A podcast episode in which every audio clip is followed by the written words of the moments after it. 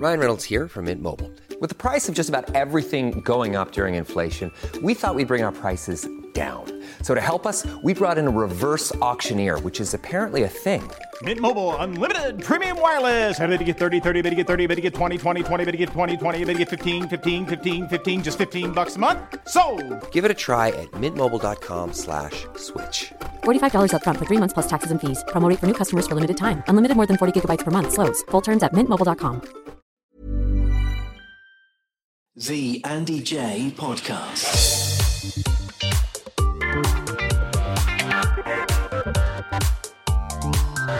The Andy Jaye Podcast. The Andy Jaye Podcast. Hey, welcome to episode 89 of the Andy Jaye podcast. I hope you are having a brilliant week. Now, let me tell you, we have an incredible land of a guest this week, a genuine bona fide megastar, and it follows on from many, many amazing musical guests we've got. So, this week's guest, as you can see, we have an hour with the one and only Sean Paul.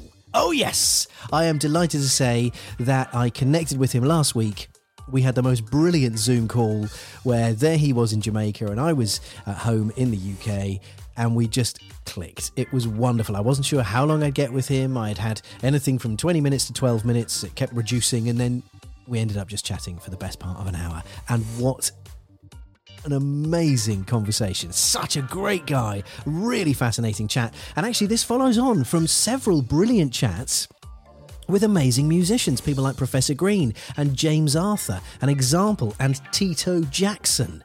And Katie Melua. We've had some incredible conversations with musicians this year. We've been really, really privileged. And so to land Sean Paul was a real bonus. I thought it was going to be a little clip for a radio, but he ended up chatting me almost an hour. So I'm really, really chuffed that we've got this time with such an interesting guy. He's lived an incredible life. Yes, of course, he's had hits since the 90s. And, you know, when you say that, that has come with so many incredible things. Once you've landed a bunch of hit records and won a bunch of awards and been a big, big, big name for generations of people, that comes with vast fame, vast wealth, huge opportunities, and of course, all kinds of pitfalls and traps that people try and catch you out in. So he's lived an incredible life. But actually, before he became famous, he didn't record a single thing as a musician until he was 24.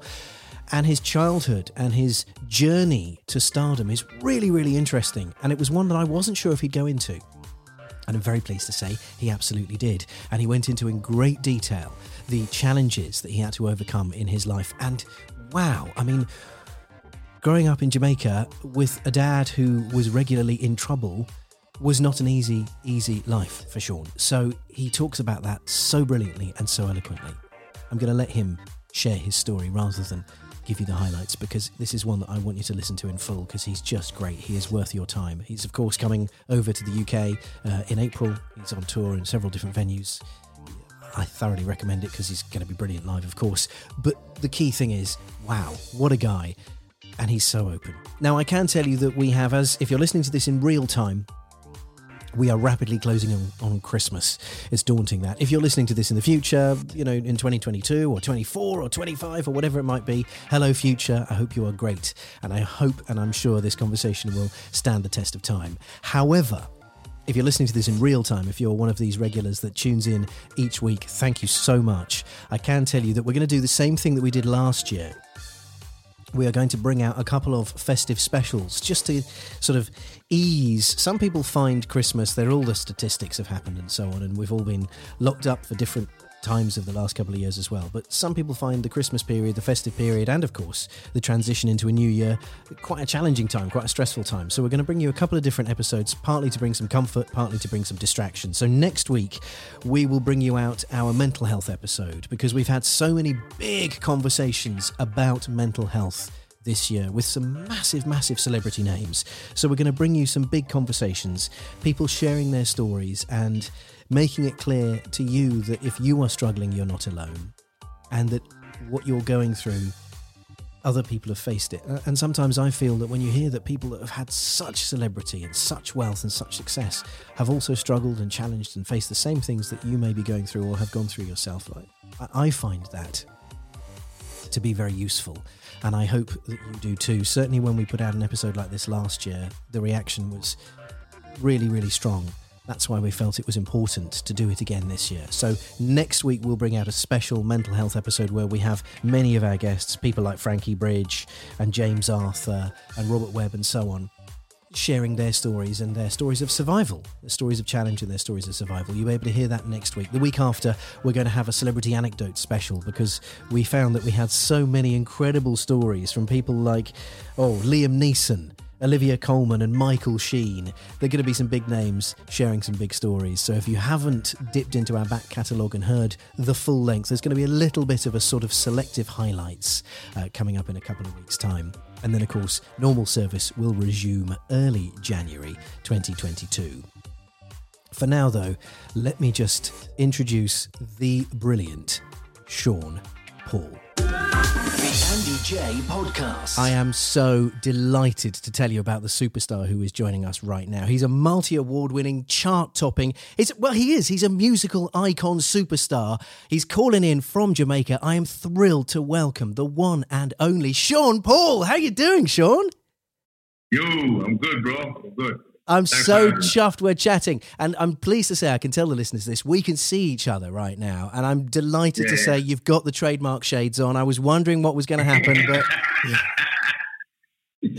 Yeah, I couldn't. I couldn't do the interview without them. You know. well, don't look too closely at me. I'm I'm rocking about six eye bags right now. So, you know, I, if only we're I had we're gonna to. have a competition then. well, listen, we've got so much to talk about. Of course, we're going to talk about your tour, the new music, everything that's happening in your world. But let's, can we just start dad to dad? Because we've both been locked up with our kids for some time. I've got three kids. You've got two. Similar sort of age. I think your eldest is four. Is that right, Levi? Four? Or, yeah, yeah. So how it has aged me, Sean. I love being a dad, but I am I now look like an old man. How are you getting on? Well, co- congrats, congrats. Um, I've been, I've been, I've been looking like an old man a long time. I'm just cool in the crowd, you know. um, but, but yeah, uh, it's been an amazing time in terms of, for me, getting to spend more time with the kids and more time with the family. Uh, that's a positive that's been happening uh, due to this pandemic, which has been something I didn't plan for. Uh, it's been been pretty cool, you know. Yeah, I was. Um, I yes, mean- yes, it does age me, and it has changed me. before, before I was like a dad, like, yeah, let him climb the tree, let him climb the walls. It's all good. They're good. And then my son burst his head, like, like, like big cut right here. So oh no. that changed me. Now I'm the dad. It's like, no, don't do that. You're gonna, hey, don't play with the fans. Did he do it on your watch? Did he get the cut when he when you were on duty? yeah. Oh no. Yeah, like 30 seconds, 30 seconds of me going, hey, what's that over there? Like- Oh, that's dad So, guilt right I there. take my eye off of them now. Yeah, yeah, yeah. Well, well, how's it going to work? I mean, the world is starting to turn again. We think we've got a big tour planned for you for early next year here in the UK, which is brilliant.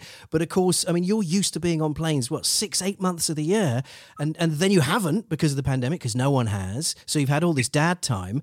How are you going to feel Yeah. flying around the world? Are you going to are you going to take them with you? Are you going to miss them? What what are you thinking? That, yeah, that's gonna be hard. Uh, but you know, uh, I plan to take them at some point. But uh, you know, we just have to make the steps that we that we have to. You know, uh, no, I don't have a nine to five, so there's a trade off. You know, there's sometimes I'm, I'm for months I'm at home just being the dad. So uh, as I said before, this pandemic has been. Uh, you know the, the blessing in disguise in terms of these formative years with the both kids um, and that's that's priceless. You know, Yeah. uh, my son's about to be five in February, so and then and my daughter's two and a half now, and um, you know, I can't imagine what it would have been if I was touring for this year and a half because I usually tour for about six months out of the year. So, been a blessing, bro. Yeah, Been- yeah, yeah. cool. Well, well. Also, you've been there for all the firsts. You know, the first step, the first words, the first time they've slept through the night without your help, all that stuff. You've been there for those big moments. So that's amazing. Yeah, uh, I, I, I, got I got the um the more of uh the the the help with the bathroom for the first time. yeah, I got a lot of duty on that one. Yeah, yeah, yeah. Now you see what the rest of us have been doing. yeah.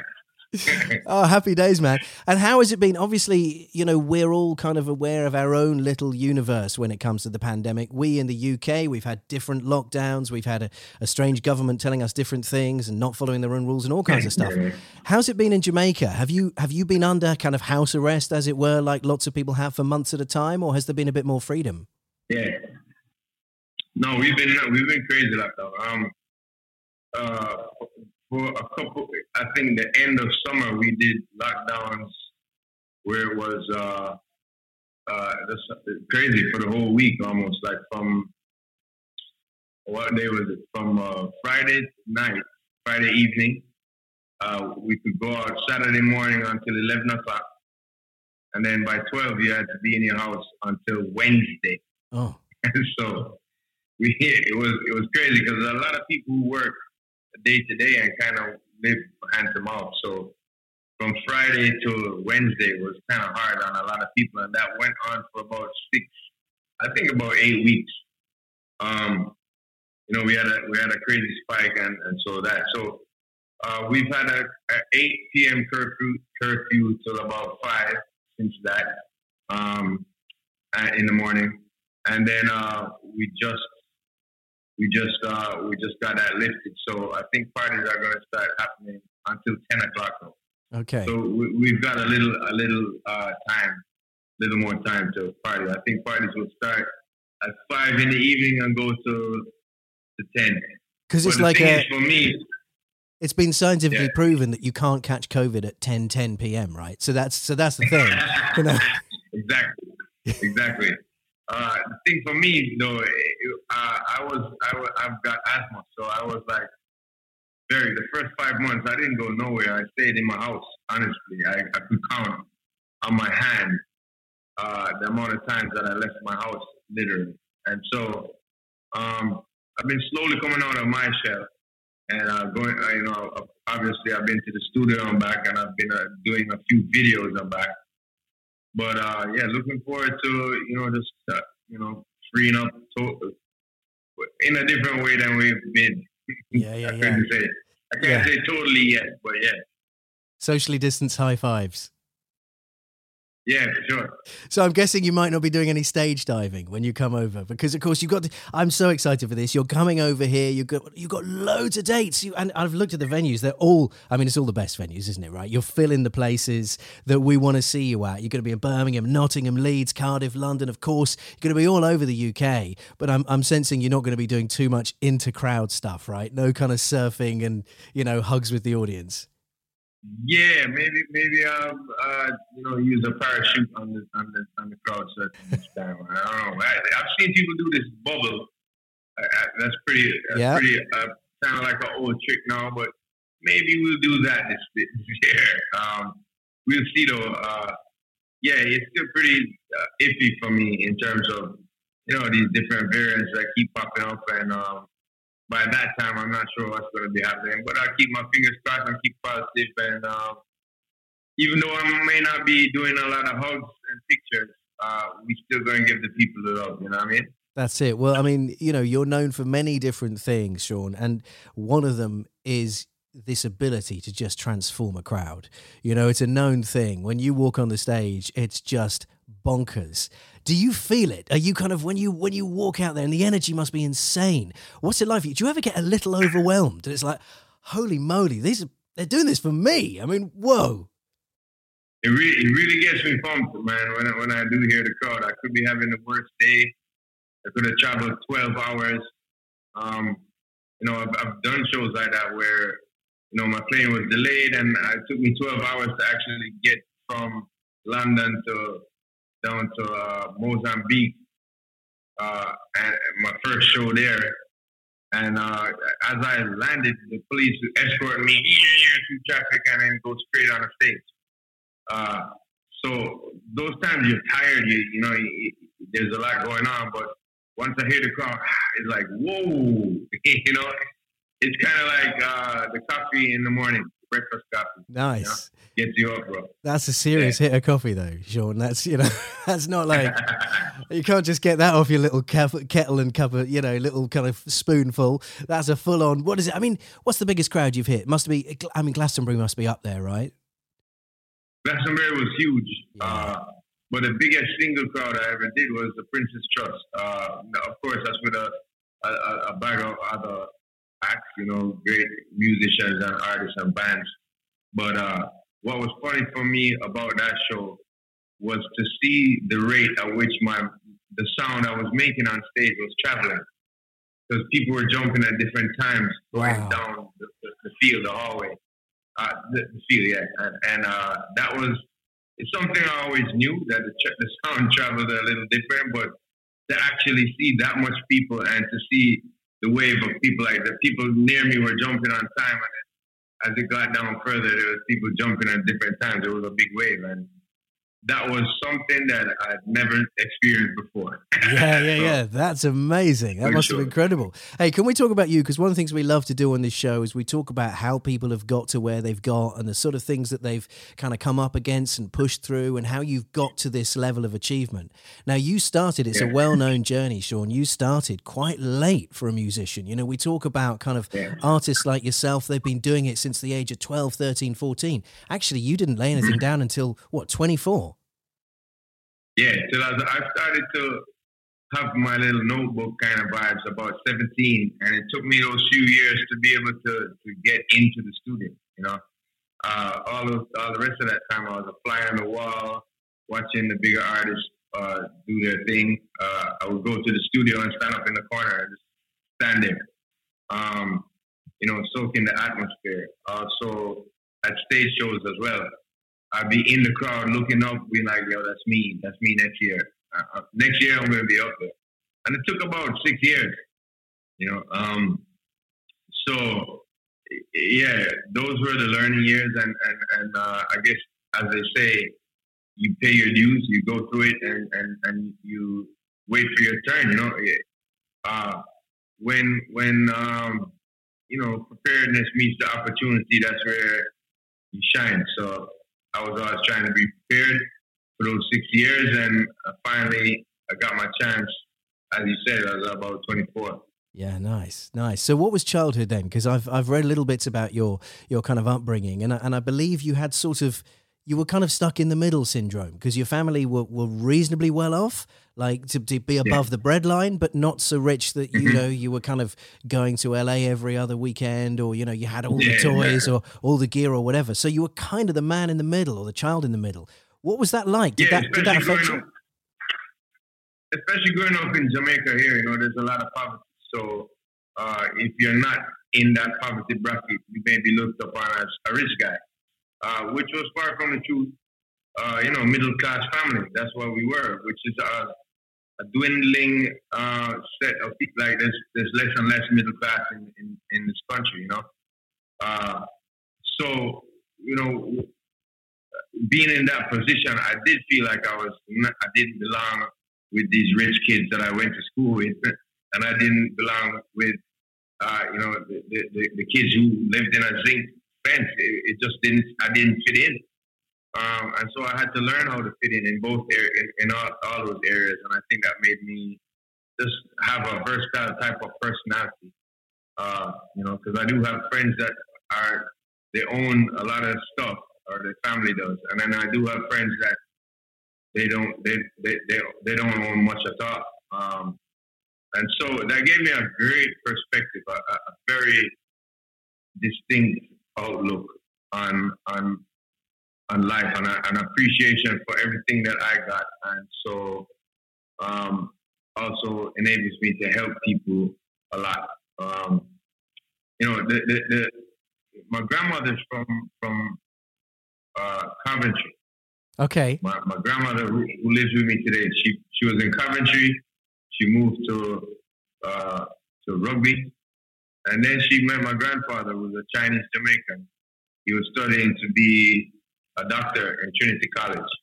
And, uh, you know, they hooked up, and, and she's been in Jamaica ever since. That's since, I would believe, I think 50s, early, early 50s. So, okay.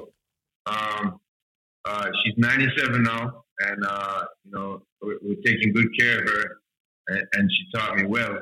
But growing up with a grandma like that here, the, the perspective, as I said, is is just just a, a, very valuable thing, you know, because it gave me an outlook as to what the world was, uh, a little bit more about what the world was about.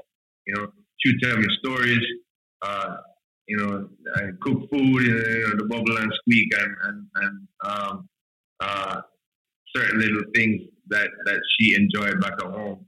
And every day she would have her tea, and so it gave me a a, a, a, a look into abroad. You know what I mean? I, I felt closer to to things, even though I hadn't been to to UK or London uh, till I was way over 24. I think. Yeah, I think I was 26 the first time I I got to come come to UK um, and, and meet you know the, the rest of her family.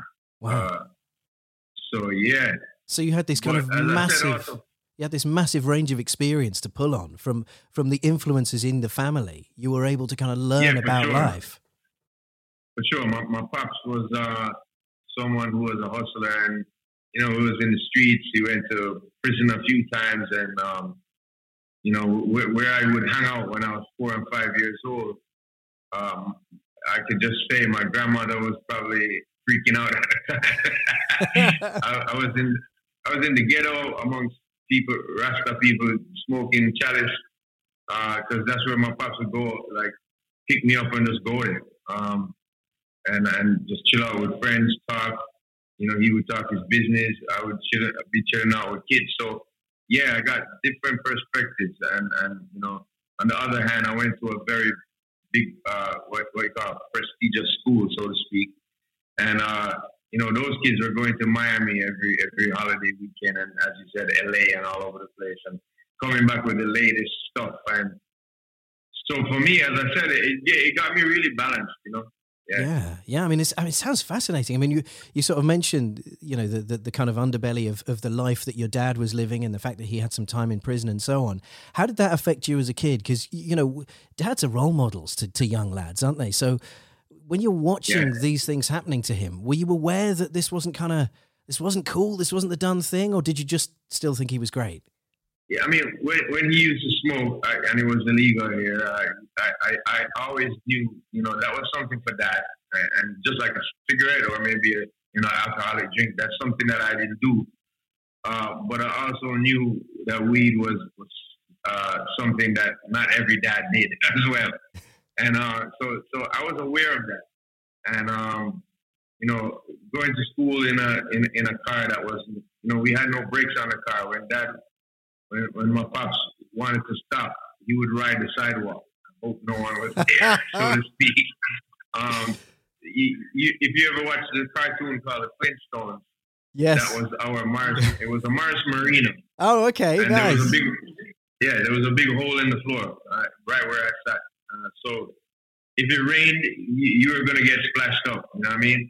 And then I would drive into the drive into the school with these kids. Their their parents had BMWs and Benz and Volvos and all of this. So, uh, yeah, there was a there was a difference, you know. Um, and and the times where he did get in trouble and go to prison, I was more uh, not for me. I, I was afraid for him. Right. And um, uh, so yes, it did affect me. The first couple of times I was uh, very young, I was five, two, three, four, four, five those years.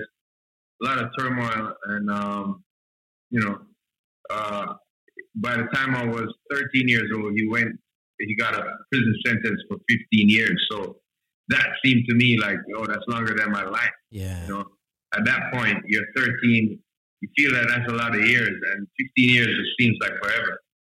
So felt bewildered at one point, and where you know what was my role model then. You know, so he was a champion swimmer when he was a kid. He swam for Jamaica in the '60s. Uh, so did my mom and my aunt. And so when when that happened at age 13, when he went to prison, I kind of threw myself into swimming and water polo. I felt closer to him. I felt closer to you know the tradition of my family that my mom was, you know did also. And I started training for the national team, and I made the team, uh, swim team, quite a few times, and um, also the water polo team. So it gave me focus, and I guess the friends there and, and, and the elder dudes there that knew my pops and, and had love for him, uh, they kind of helped to guide me.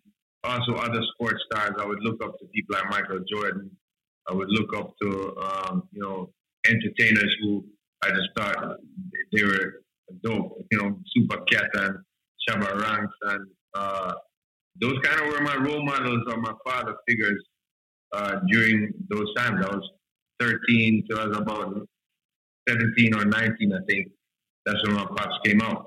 Right. Uh, which we kind of we kind of mended the, the, the relationship and, and, got to know each other again as men now because we'd lost the time as you know me being a kid and him being the, the dad. Um, but yeah, it, it's just been a, a, a, roller coaster ride in terms of that. But I think those things made me stronger. You know, uh, you know, waking up at age what was it about nine or ten and being like, "Mom, where's Dad?" Um, yeah, I haven't seen him for two weeks. You know, my mom didn't know where he was either, and then we got word through the through the papers. Uh, you know, the, the, the papers every morning, the newspapers that he had crashed a plane in uh, in, in the Everglades in Miami. As you do. so, wow. Okay. yeah. So so so there was times like that, you know, and I was like, where is he? Is he is he alive? Um, and then uh, you know, hearing that oh he's in a prison in Miami, being oh he's not dead. Yeah, yeah, yeah. kind of yeah, crazy for people to think about that, but uh, yeah, a lot of a lot of different emotional roller coasters that happen due to you know all of those things. Did you get uh, treated differently by other kids, kind of around you, that were in your school and so on when when this happened? A couple, yeah, yeah, a couple of incidences where it was like, "Yo, uh, I hear your dad's in prison, man." While we were all talking about, you know, the latest Transformers cartoon or some stupid thing like that, you know. Then, hey, by the way, your dad's in prison, isn't he? Oh, wow! It just felt like, you know, shame. It felt I felt worried for him. Um, so yeah, that, that happened in prep school, in, in you know lower school, and also in high school. So uh, yeah, it, as I said, it made it made me into the diamond I am. I, I believe.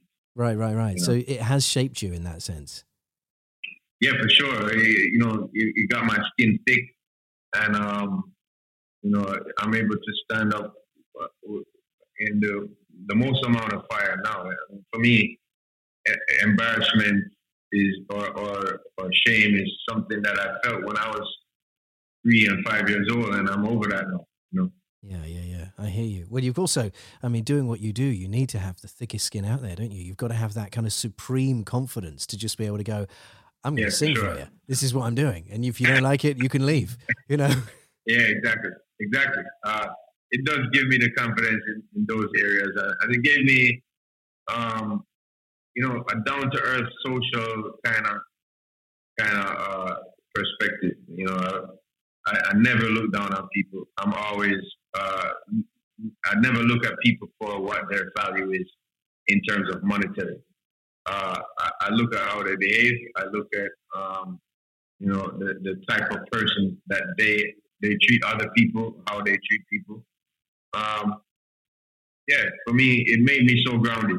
You know, it helped to make me grounded. Well, you that, and, and a great a great mom and a great brother, and growing up, you know, my, my grandma, who, as I said, uh, is from from Coventry and Rugby, it was it was a good nucleus to have. Uh, we took care of each other. We were there for each other. Hello, I'm Amber. I work with the team that bring you this show and the Driven Chat podcast. And we love that you're listening. It would be really cool if you could just chuck us five stars, subscribe, and tell your friends. Thank you. The Andy Jaye podcast. Yeah, I love that. I love that. And you you back it up in your own life now, Sean. You know, you must be worth a few quid. I'm not prying, but you know, you must have made a few quid. The number of songs you've sold, the hits you've had, the tours you've been on. And yet you're not flash, if you know what I mean. You don't kind of walk around with ridiculous yeah. watches and crazy rings and seven seven Bentleys and you know, all that stuff. You you don't need that, if you know I mean. I'm sure you can afford yeah. it, but you don't seem to be flashing it off. Even if you've got it privately, we can't see it, you know? Yeah, I mean, I mean, I, I did spend some years buying some stupid jewelry, uh, but after a while, you know, I'm like, do, do I keep this? It's almost that's a charade, you know. Do I keep this up, where you, you buy this jewelry and have it in front? You know, you, I'm walking around here with something on my neck or my wrist that's uh, more than, than than people see in a lifetime. So it, it it starts to make me feel like where I, I do wear the jewelry at times, but uh, you know, especially on a performance or you know, an appearance somewhere, uh, it's show business. So yeah, but I, I started to feel like uh, really just uh, I, I, don't know if guilty is the word, but but uh, just compassion for people. I'm like, why am I wearing this on my wrist? That that's probably more than than the car this person is driving. It's it's you know I have friends who are still in the position of being financially embarrassed, and then also friends who are totally just in poverty. Uh, and I try to help people as much as I can. You know, people who are having a hard time, even though they, they, they're not from a poverty stricken place. There's times I invest in something they're doing, like businesses. And then people who are you know, in dire need, I, I, I, I help out every now and then. Uh, we did some stuff over this pandemic.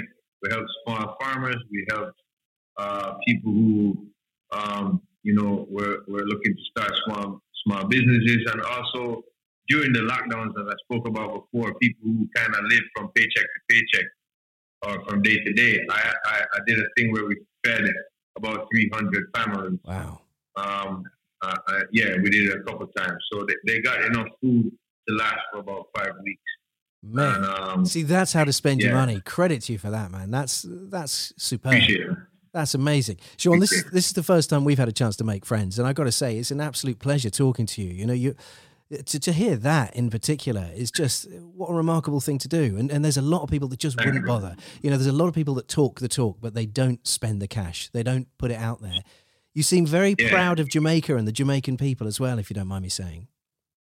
Yeah, bro. I mean, a lot of people ask me, why don't you leave Jamaica? How come you don't have a house abroad? Um, you know, when I grew up here looking at the stars and the moon and, and, and the sun that we have and, and, and, and thinking about the universe out of here, I always thought, you know, what a great place this is and that I wanted people to, to know this place. And then being the swimmer, you know, the national swimmer that I was and my parents were, I got a strong sense of national pride from before, you know. When I heard that my dad and my mom swam for Jamaica in the Central American Games and stuff like that, you're like, wow, like, you know, that that's uh, um, that, that's something to be proud of. And uh, even though I did music and became huge, I didn't see the, the, the reason that I, I should turn my back. I, I actually more felt I need to stay here and build here. You know, I went through some crazy years in the seventies. Uh, you know, I I was born in '73, so uh, the late '70s were really, uh, what can I say? I don't want to say desolate, but you know, I've seen I've seen rich ladies fighting over the last bag of rice in the supermarket.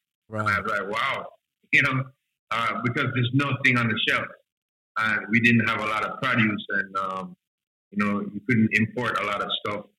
Uh, you know, a, a lot of people didn't didn't didn't have the, the resources to, to to become self sufficient. So you saw a lot of poverty going on, and um, you know, it, it, made sense to me to, to stay here since I've been successful to, to help build. You know, these people made me. They made me who I am. Uh, uh, whether they do like my music or not is, is, is the next is the next thing. But um, you know, because I'm from a place in Jamaica where it's not usual for someone that grew up there to sing what I sing and how I sing Okay. and choose the rhythms I do I choose and and, and hang with the people I hang with. So uh, it's different, and um, some people, you know, might look at it as not authentic, or some people might look at it as taboo. Uh, but I, I've, I've felt comfortable. You know, I've had friends that have uh, blessed me in terms of, uh, you know, encouraging me in every step of the way. And um, it just feels good to, to stay here, build here, and, um, and contribute to the history of this music and culture by producing other artists and, and writing songs with them. And that, that's what I think, that's what I feel like I need to do, not buy houses in Miami and, and, and New York yet. You know, I just, that's not, that's not been my focus. Oh, for sure, man. Respect you for this. This is glorious. Sean, you mentioned you've dropped the magic date that you were born, 73. Now, my maths, I quickly went, hang on. So we're two years off of 50. I mean, how, how are you Yeah. thinking about that? It's the, the big five oh O's. It's not that far away. Are you are you already Yeah. starting to think about the party? What's what's the vibe? Actually, I, I don't know. I, you know, I think almost less and less about partying. If it happens, I'm like, oh yeah, I'm down, I'm coming. But uh, to throw a party at, on my birthday is not really something I've, I've, I've done a lot. I, you know, I always remember when I did do it, I kind of felt uncomfortable. Like, why is it all about me? You can't just You go I mean? home. Yeah. Yeah, exactly. So, so um, uh, do I have to cut this cake in front of everybody? uh, you know, it, it, it- it's funny because I remember as a kid, yeah, we wanted parties, and um, there was a time where my brother, I, I had a, we had a birthday party for my brother, so all the guests are there, and then my pops goes, "Oh, I'm gonna go get some candles uh, for the cake," and he left, and he didn't come back for two weeks. oh, So, that's a. Th- there must have been some amazing candles. Yeah. yeah. so so anyway, the food was good, the cake was good, uh, uh, the corn was good. I got we got a lot of um, uh, compliments on the grilled corn. nice. But yeah, things like that kind of made me like, well, birthdays aren't that important to be like, oh, it's all about me, it's all about me. It's just like, you know, it, it's it's a day, um, and and we give thanks for my life, and that's more important to me. Yeah, for sure. Um, because at that time, again, we didn't know where he was. I didn't know if he was alive. So Yeah. yeah, Yeah. I that- I guess all of those experiences gave us, uh, um, you know, a real appreciation for life. I love that. Uh, So does that mean you're not worried about the, the being 50? I know you've got like a year and a bit to go, but nonetheless, Yeah. from like I'm I'm a little bit behind you and I'm I'm already starting to think, oh, 50 soon. Come on. Oh, that Yeah. feel, that feels old, you know? It does. It does. When you when it's when you say that, and I can't believe that I have friends that are, I'm like, how much decades? Are you crazy? but but you know what? Uh, it, it, it, it's more important to me to be excited about being the first guy that's that's 50 that's still doing this on an international level from here, from Jamaica. You know what I mean? Love it. Yeah, Uh, yeah. that, that's the that's the first. You know, I, well, I'm not 50 yet, but that will be a first. And you know, doing uh, what what can I say? Powerful music, or, or even party-oriented music, uh, music that, that that brings people together at this age. It's it's it's a phenomenal feeling, man. So that that's more what I concentrate on. And I, I've always felt younger than I am. Like when I was 24, I was like, I still feel like I'm 14 though. and my friends would be like, Yeah, you act like it, bro. Nice, nice. Well, listen, if you don't mind me saying, Sean, you know, you're talking about your music. I'm going to use a word that might scare you a little bit. You're also, it's sexy music, you know? So you're going to be a Yeah, 50 bro. year old man on stage singing sexy tunes. And people are going to be like, Hey, yeah. hey. yeah. I saw I saw I saw Tom Jones do it, bro. Yeah, exactly. Give me my space too. Yeah. I love it. I love it. You can keep And on Mick flowing. Jagger, bro. You Mick Jagger still, you know, swinging them he, them hips and, and He's and- like, he's 218 now. So, I mean, he, he can just like, yeah, for sure. he's still got the snake hips. Yeah. He can still cartwheel, can't he? I mean, man, that's like, all right. All right. That's crazy. That's the there you go. crazy. There's So, there's yeah. the bench. That's the benchmark to hit. Cartwheels at yeah, looking forward. 218. Yeah, yeah, it's going to be amazing. Look, tell me tell me about the new music because I've I've kind of hogged you with with chatting about all kinds of other things, but I, I, this is your chance to tell us about all the fantastic things that are incoming. We know you've smashed it for the last seven albums, and of course, there's been awards and all the sales in the world and all the streams you can imagine. I tried to count them. It's it's nearly seven billion streams, which is insane. It took me Yeah, it took me a lot of time to get to that. So how we how we looking for number eight? Ah, dope. You know, it's gonna be a very good album. It's called Scorcher, and I put it. I, I've kind of put the release date back. We were trying to do it in February, but now we're going to do it in April, just in time for the tour. So it works out very good. Uh, we did that because the songs reacting very good. Uh, this first song with Ty Dolla Sign was, was a warmer up, for, and then this new one called Dynamite with Sia is, is really uh, doing tune. some good tune. work. You know what I mean? Yeah. Yeah, man, it's doing some good work. So I'm giving it some space to breathe. Uh, we have big songs with, with huge artists coming out. Uh, you know, Gwen, sorry, Gwen Stefani and Shenseea in one song. It's gonna be a really dope lovers rock reggae song. um, Tia Mia is on the album. Tove Lo is on the album. Nicky Jam from Reggaeton World is on the album. Junior Gong's on the album. Uh, Stylo G's on the album. Uh, who else can I say? Uh, yeah, just a, a host of great producers and artists. Um, you know, and this album is is more of a of an international approach, or should I say, a more a more a more international approach to producing and you know the songwriting and, and, and who I did the work with Okay. who came on the album. Uh, uh, and and the last album I did is called Live and Living, which was released in March this year. That was more hardcore dancehall. You know, big up to Buju Banton and Busy Signal and Junior Gong who's on that album also, and a couple of my friends, you know, Left Side and uh, some new cats like Masicka and Skillibeng and you know Govana um, and Intence. All these guys are people who I, I've been honored to work with in the past few uh, months.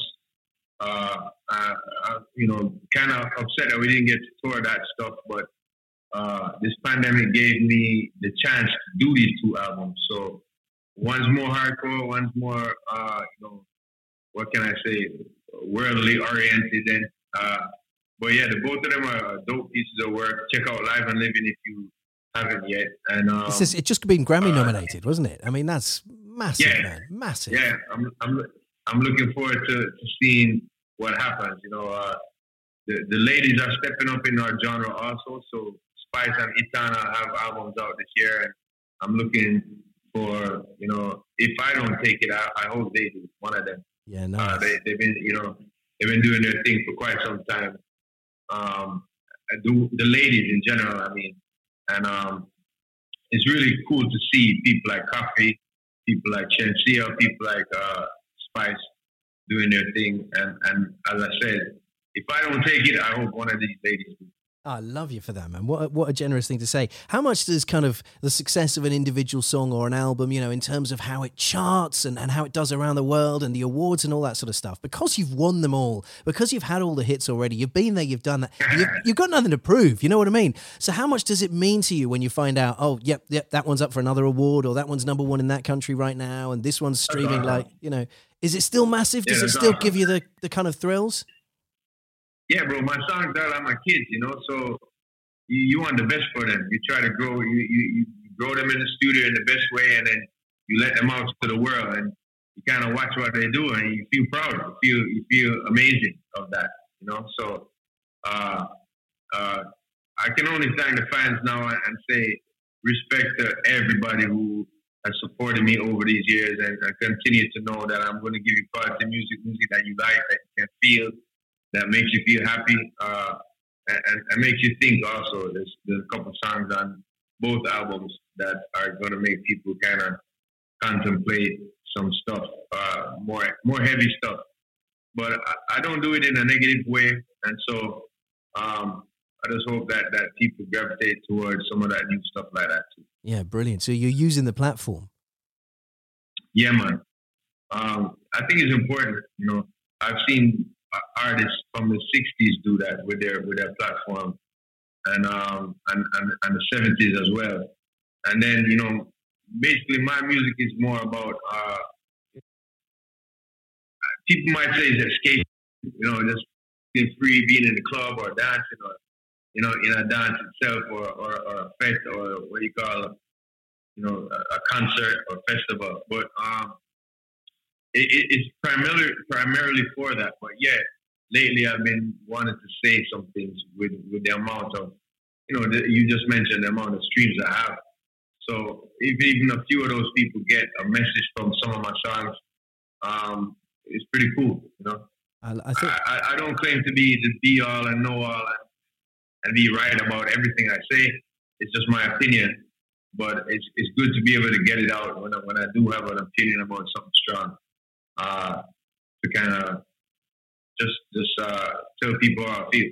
Yeah, you have a platform and you have people that love what you're saying. So you you got to talk properly. You got to speak from the heart. It can't just be "I love you, girl. You're really you're really pretty. You've got a nice bum." you know, there's there's only so many there's only so many songs about nice bums you can have. You know, you got to have you got to be able to say other things too. Not knocking bums, obviously, but you know what I mean. true, Yeah. true. You're, saying it, uh, it, it- the same sentiment, and that's why I do it. You know, uh, famously Peter Tosh. You know, Peter Tosh.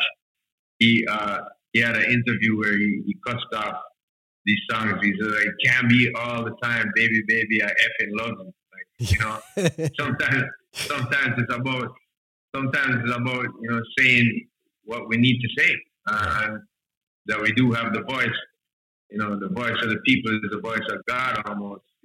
Well, it is, you know, it's majority rule kind of vibe. So, uh, if I could, if I could just reflect what people are thinking or feeling, or uh, you know, in a more uh, conscious way at times, that that's really important to me. Yeah, that's brilliant. Uh, And you have to reflect the world. Otherwise, you know, not everyone is in love and not everyone fancies each other, but everyone's gone through a moment in time, you know. So that's that's Sure. that's really important. How do you stay grounded, Sean? Because, you know, you've you've had these amazing highs, you've had these fascinating kind of things in your life that have happened. It's it would have been so easy for you to have kind of gone off the straight and narrow, if you know what I mean. Just kind of fallen into crazy scenes and been a bit irresponsible and been a bit silly and, and you know, kind of lost yourself. How have you kept Yeah. yourself? Oh man, there's times where you know you, you have. I remember right there in London to get my manager getting a call saying, uh, "Sean has had a bit of a rock star moment in his room."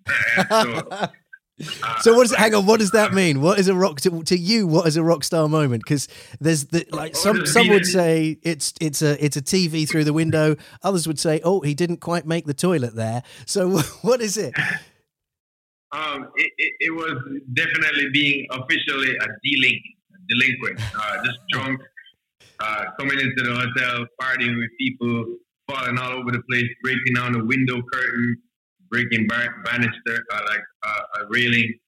Uh, so not on purpose, not like oh I throw the TV out the window, but just being very careless and uh, trashing the room type of thing. So uh, you know, there's some years like that. There's some times where you know I did get out of hand, but again, my family, my nucleus that I spoke about, my mom, my brother, my wife, my children, um, you know, very important to me, and uh, uh, I, I don't want to say that I did. I don't want to disappoint them, but at the same point in time, I'm representing them too. You know what I mean? Yeah, yeah, yeah. Uh, so so they represent me. I- If, if I'm the star and I'm the artist, and I say, I could say to my brother or a cousin of mine, you know, oh no, don't do that because you're not going to represent me right. Now I got to do the same thing for them. You know, uh, they have a normal life.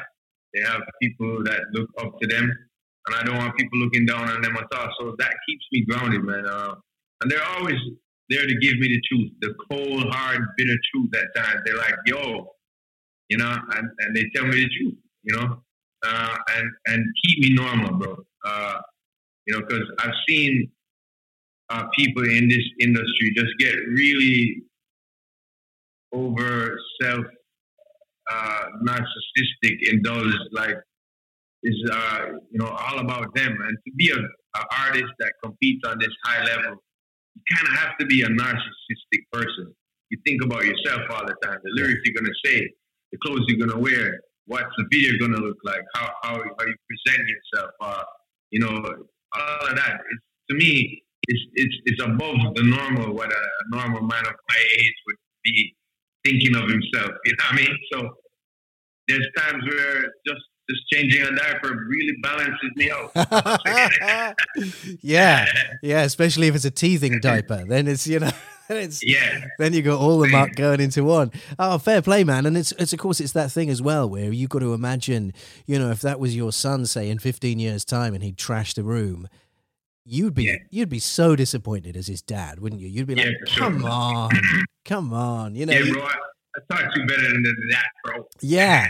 Yeah, and so Yeah. and so you've got to live it yourself. It's like that. It's that like repeated role model. Can I ask you, Sean? I know I'm I'm kind of invading your time now, so I don't want to kind of. Uh, I mean, I'd like to keep talking for as long as you want, but uh, you know, I don't want to kind of abuse it.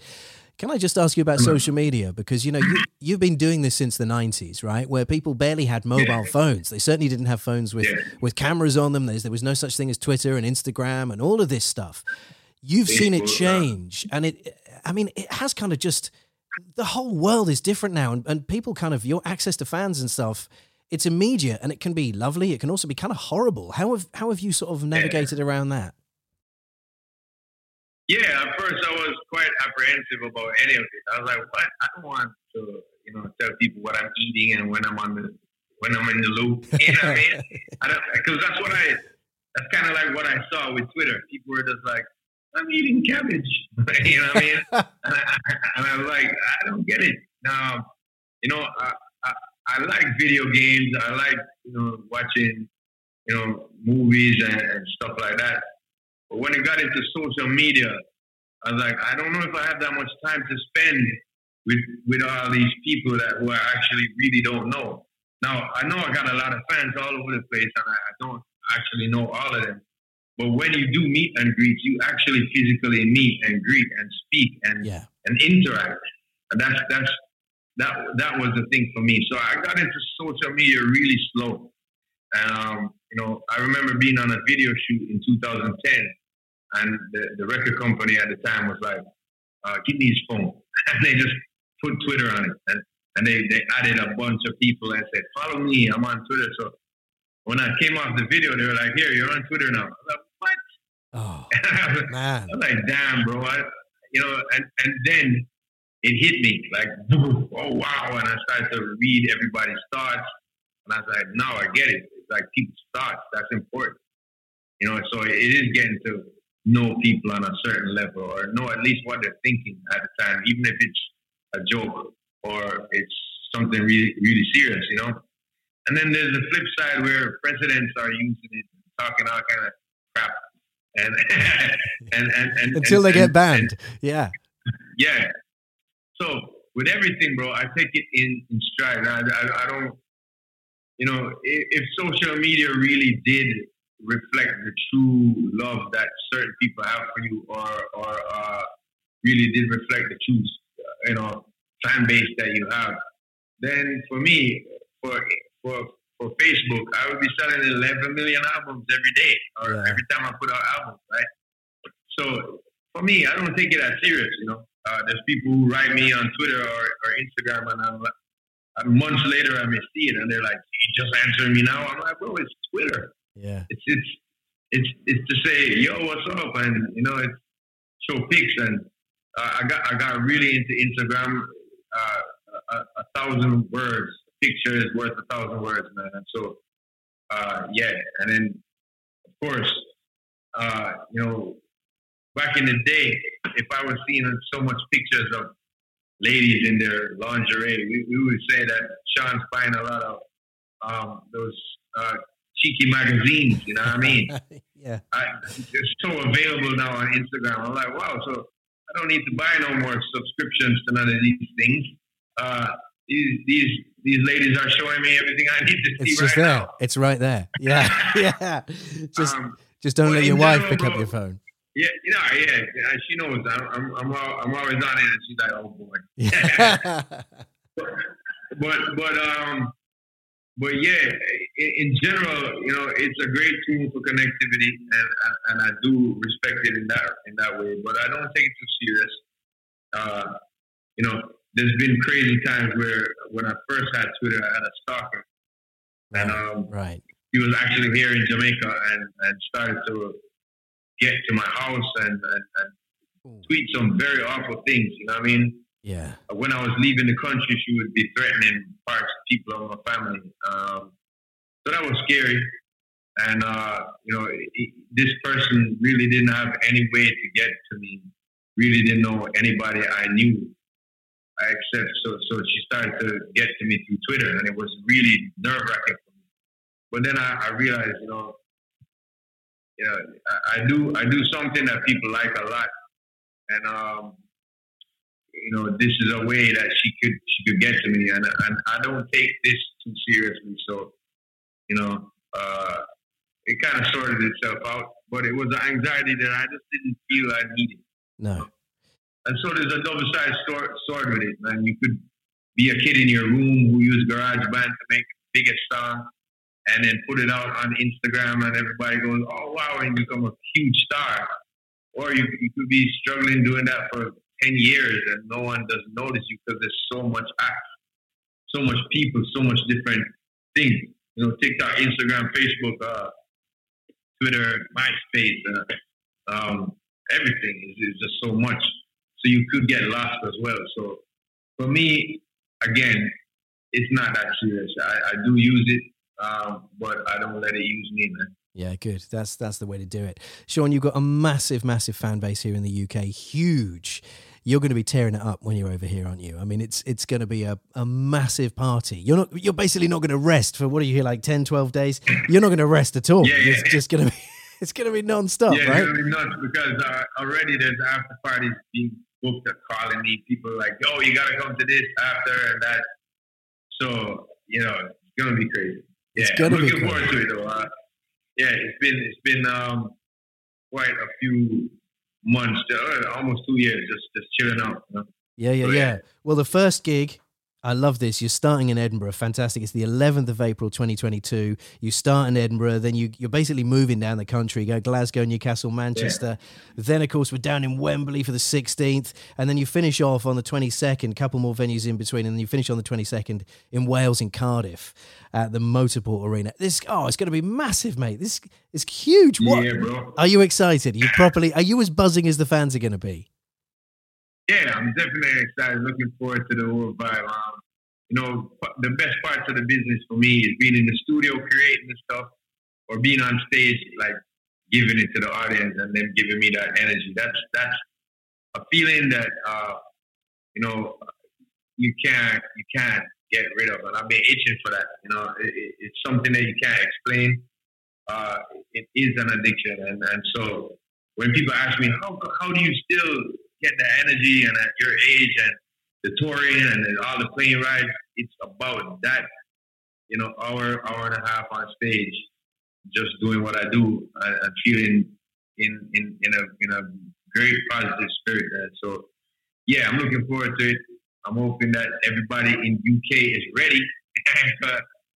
I've been rusty, but I know, I know you all been rusty too because you have not had a show from SP. Yeah. Over easy, Them Scotch up in a quite some time, and I, I do bring the energy. So I hope y'all fit and ready. I In love UK, it. I love it. I'm gonna, I'm gonna come, man. I'm gonna come and watch you. I gotta, after, especially now we're friends. I gotta come and watch this. This is gonna be amazing. I Yeah, can't bro. wait. I gotta, I gotta do a quick shout out to my wife and my sister-in-law, who are both so jealous that we're chatting. By the way, you I, ha- I have to say, I have to say hello to you from them. Otherwise, I haven't used my Yeah, time man. properly. But what a joy, Sean! It's been such a pleasure chatting.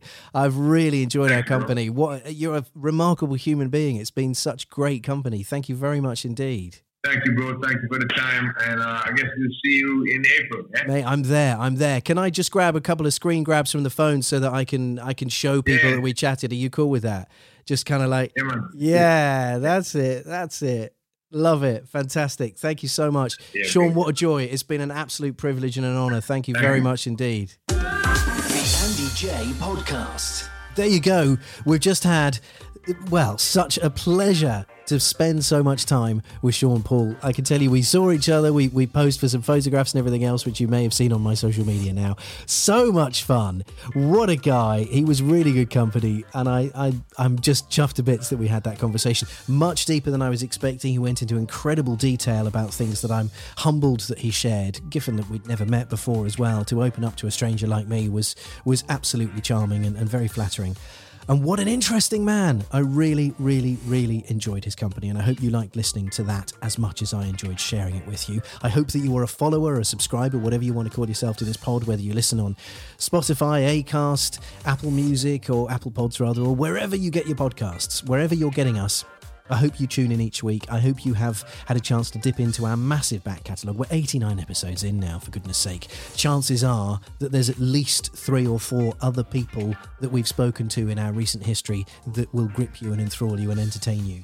So I'd love it if you checked out the back catalogue, delved into some of our previous conversations, and just enjoyed. You can go back to the very beginning if you like, but just find someone that take, takes your fancy and give it a listen. Tell your friends, share about it on social media, and feel free to contact me via Instagram. I don't do much on Twitter, if I'm quite honest with you. But I am there, Andy.j, on the gram, as they call it, if they're much younger and cooler than me. We'll be back next week with a special mental health episode with some big names sharing their stories.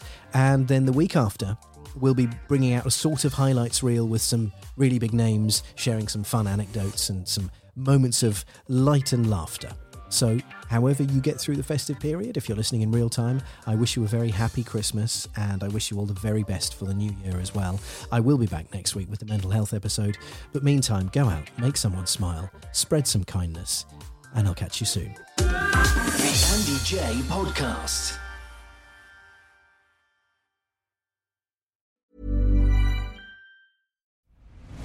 I'm Nick Friedman. I'm Lee Alec Murray. And I'm Leah President, and this is Crunchyroll Presents The Anime Effect. We are a new show breaking down the anime news, views, and shows you care about each and every week. I can't think of a better studio to bring something like this to life. And Yeah, I agree.